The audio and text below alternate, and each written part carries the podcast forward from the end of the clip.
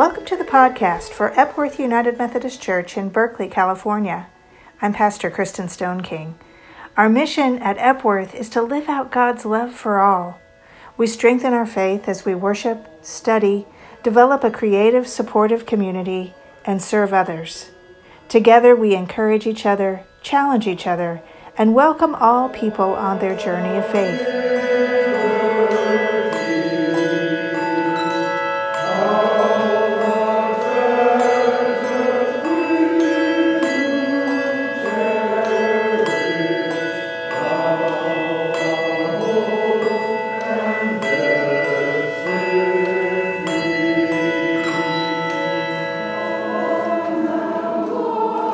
Are a reconciling congregation, meaning that persons of all sexual orientations and gender identities are welcomed to help transform our church and our world into the full expression of Christ's inclusive love. We are a sanctuary church, advocating for the rights and dignity of immigrants, and we stand in solidarity with the movement for Black lives.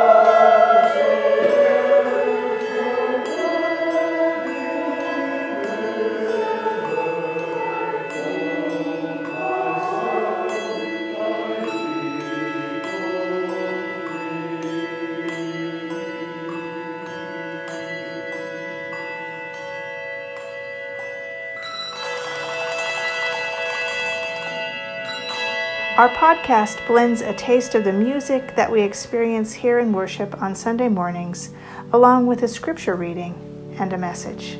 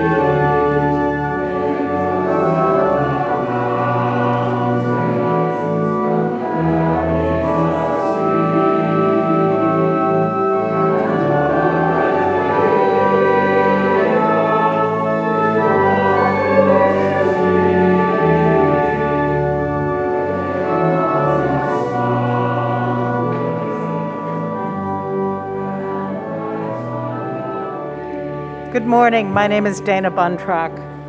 As Kristin said, it's Pentecost. The first time Japanese, or uh, Leroy and I were in a Japanese church was on Pentecost in 1987. And we prayed jokingly to understand the words around us. And all I can say is don't joke with God. when the day of Pentecost had come, they were all together in one place. And suddenly from heaven there came a great sound, like the rush of a violent wind, and it filled the entire house where they were sitting. Divided tongues as of fire appeared among them, and the tongue rested on each of them. All of them were filled with the Holy Spirit and began to speak in other languages as the Spirit gave them the ability. Now there were devout Jews from every nation under heaven living in Jerusalem. And at the sound, the crowd gathered and was bewildered because each one heard them speaking in the native tongue of each. Amazed and astonished, they asked, Are not all those who are speaking Galileans?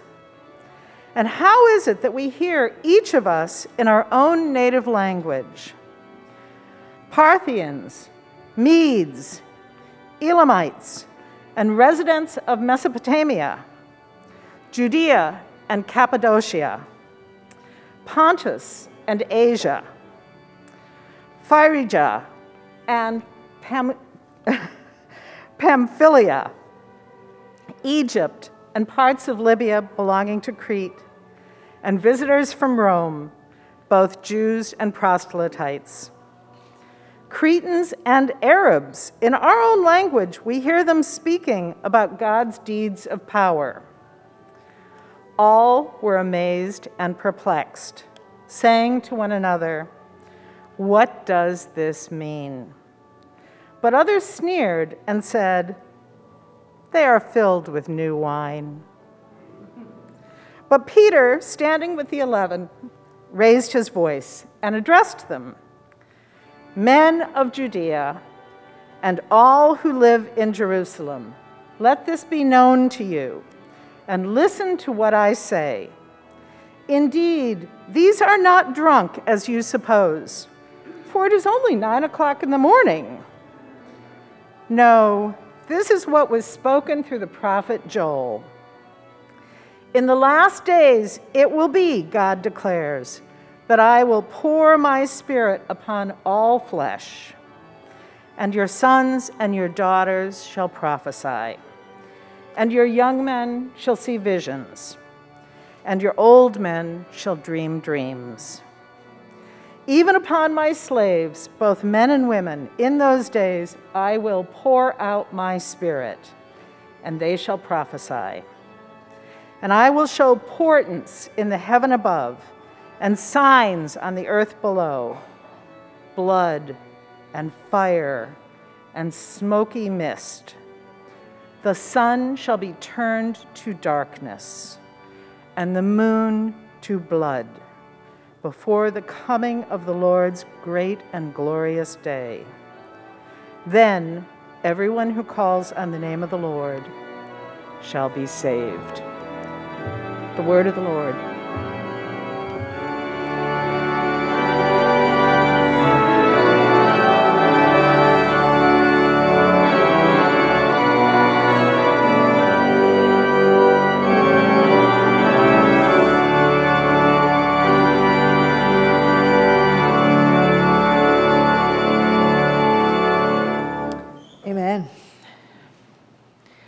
Pray with me, please, the words of preparation which are printed in your bulletin? Let us pray.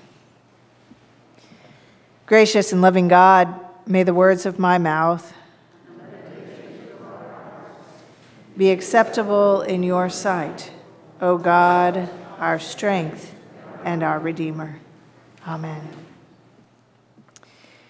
Well, how's everyone doing?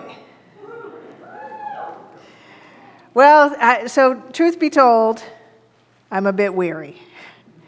I want to thank you for your prayers and your messages of care as I return this week uh, to spend two very holy days with my father as in, in what looks like are his very last days. Thank you. And the truth is also that at this time of the year, in late May, I'm almost always a bit weary. Most of my life, I've been connected to an academic calendar, whether as a student myself or then as a, a, campus minister and then as a parent. And late May and early June are full of so many finishings and endings and celebrations and transitions. They're wonderful, and at the same time, they can be exhausting. And so you are in my prayers as you finish final chapters and reach milestones and deal with various t- kinds of transitions, including the transition that we are in as a congregation.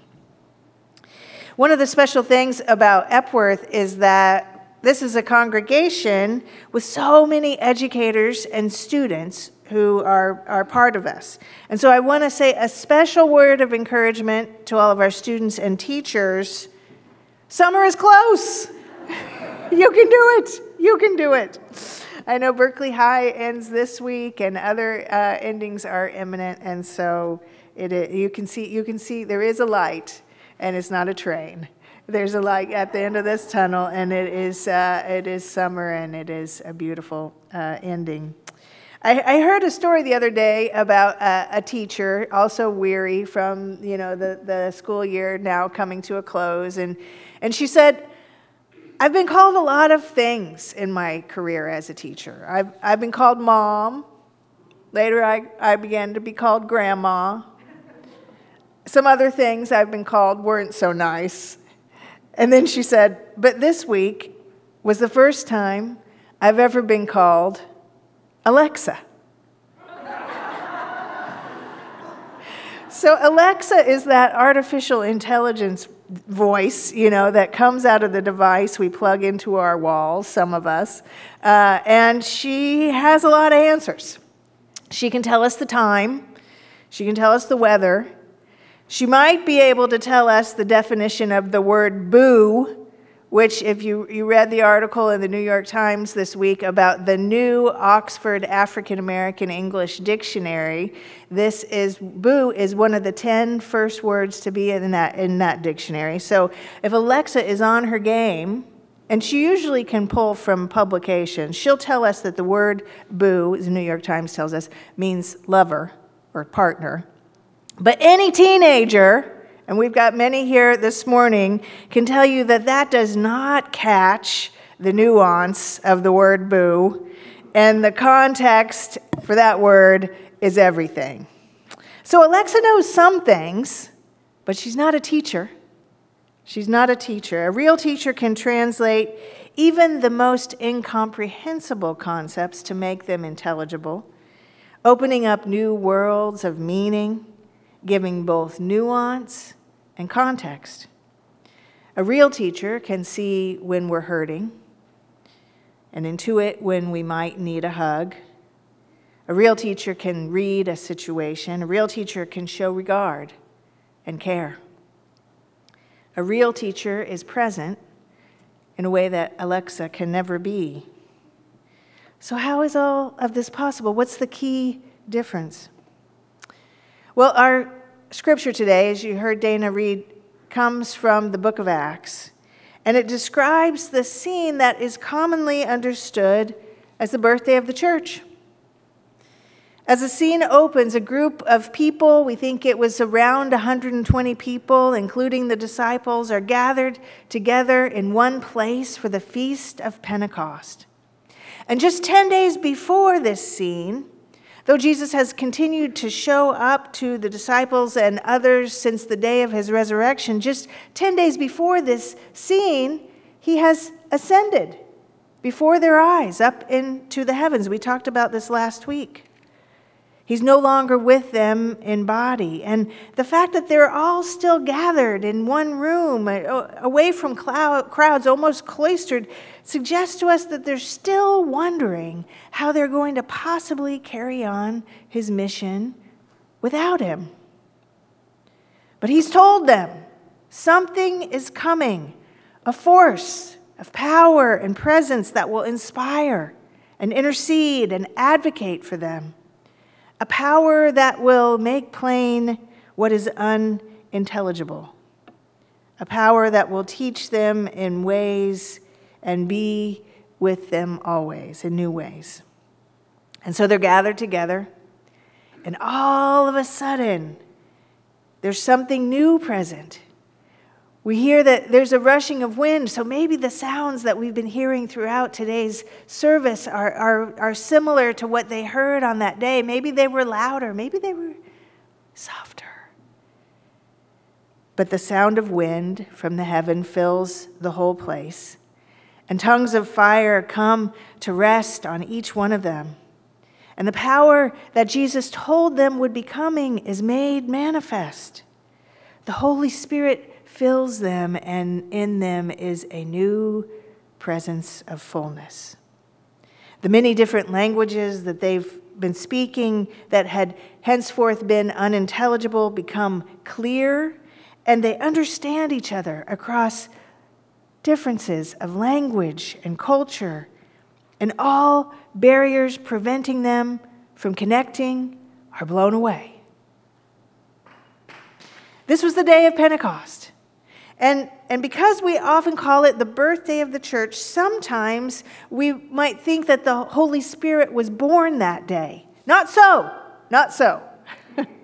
we believe that the Holy Spirit is and was and always will be forever, forevermore and forever hence and forever since, co eternal with God the Creator, co eternal, immortal, and indivisible.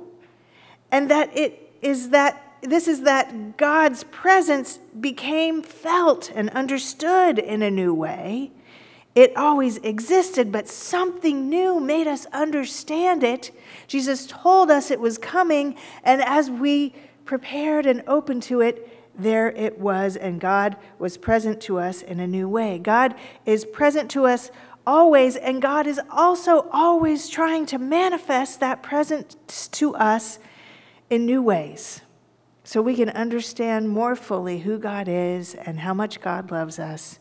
And God is doing this as long as we live this earthly life. So today we have the privilege and the joy of receiving seven youth into membership here at Epworth. And in just a few minutes, we'll join in a liturgy that touches on our ancient confession of belief and will pledge our support as they say the vows of membership. And in this liturgy, we pledge five things. Do you know what they are? Well, okay, so as members of this congregation, we pledge our prayers, our gifts, our service, our witness, and our presence. Our presence. These last couple of days, the gift of presence has been made real to me in new ways. On Wednesday, I got the call that if I wanted to make sure to see my dad before he goes on to the church triumphant, I needed to come.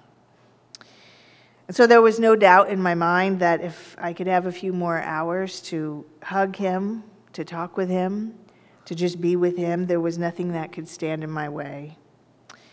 And I'm so grateful that I did get that gift of presence, of, of hearing him share story, new stories, more stories, some old stories, the gift of thanking him for being a great dad. Put simply, it was the gift and the blessing of presence.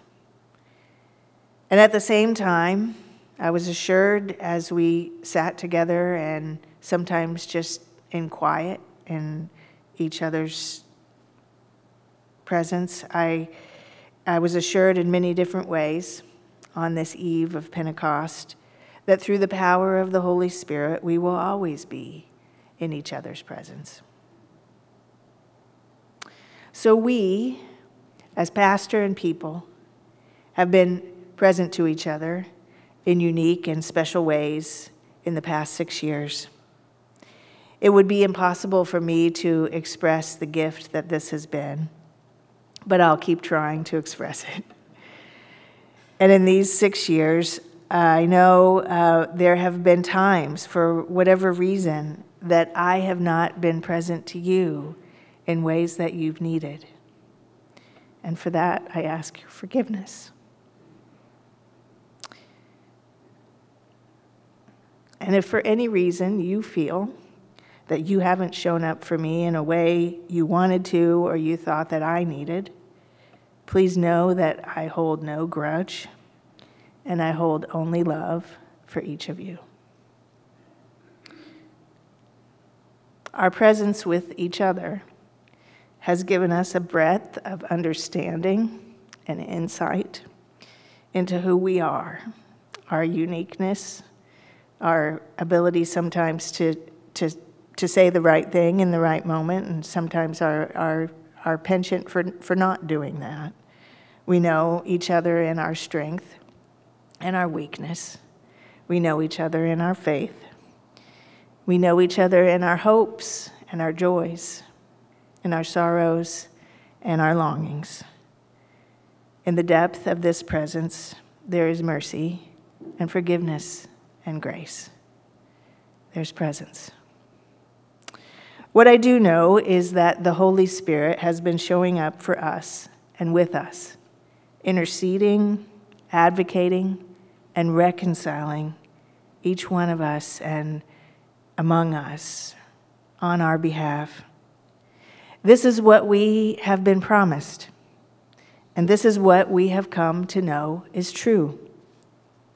Through the power of the Holy Spirit, we have received and continue to enjoy the gift of presence. What makes a real life teacher different from Alexa? Presence. What makes a member of a church? Presence. In what way does the Holy Spirit advocate for us, intercede for us, and reconcile us? Through presence. May the power and presence of the Holy Spirit that we celebrate on this day of Pentecost be with you now and forevermore. Indeed, we are assured of that presence. Amen.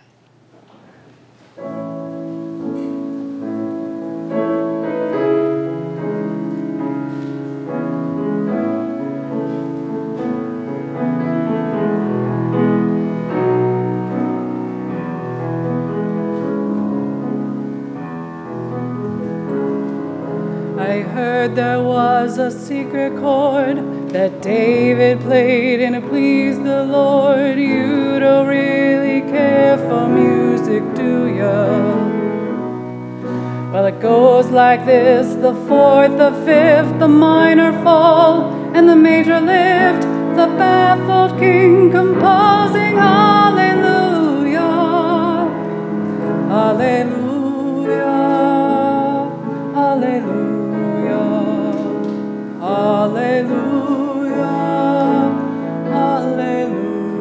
You've been listening to the podcast for Epworth United Methodist Church in Berkeley, California.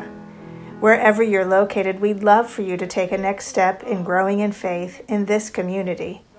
Our online worship is at 10 a.m. on Sunday mornings on Facebook, YouTube, and on our website at epworthberkeley.org or you can fill out an online connect card at epworthberkeley.org backslash connect. Have a great week. Hallelujah. Hallelujah. Hallelujah. Hallelujah.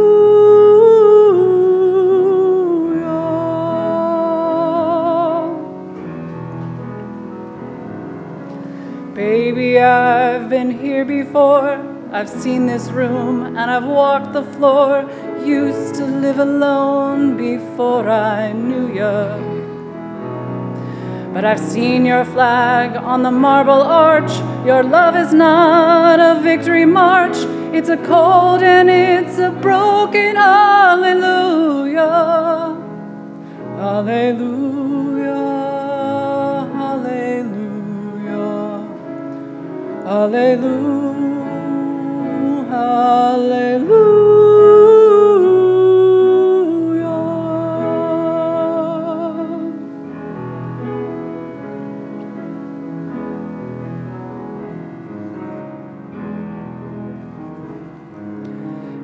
Maybe there's a God above, but all I've ever learned from love was how to shoot somebody who outdrew you. It's not a cry that you hear at night. It's not someone that's seen the light. It's a cold and it's a broken hallelujah. Hallelujah. Hallelujah. Hallelujah.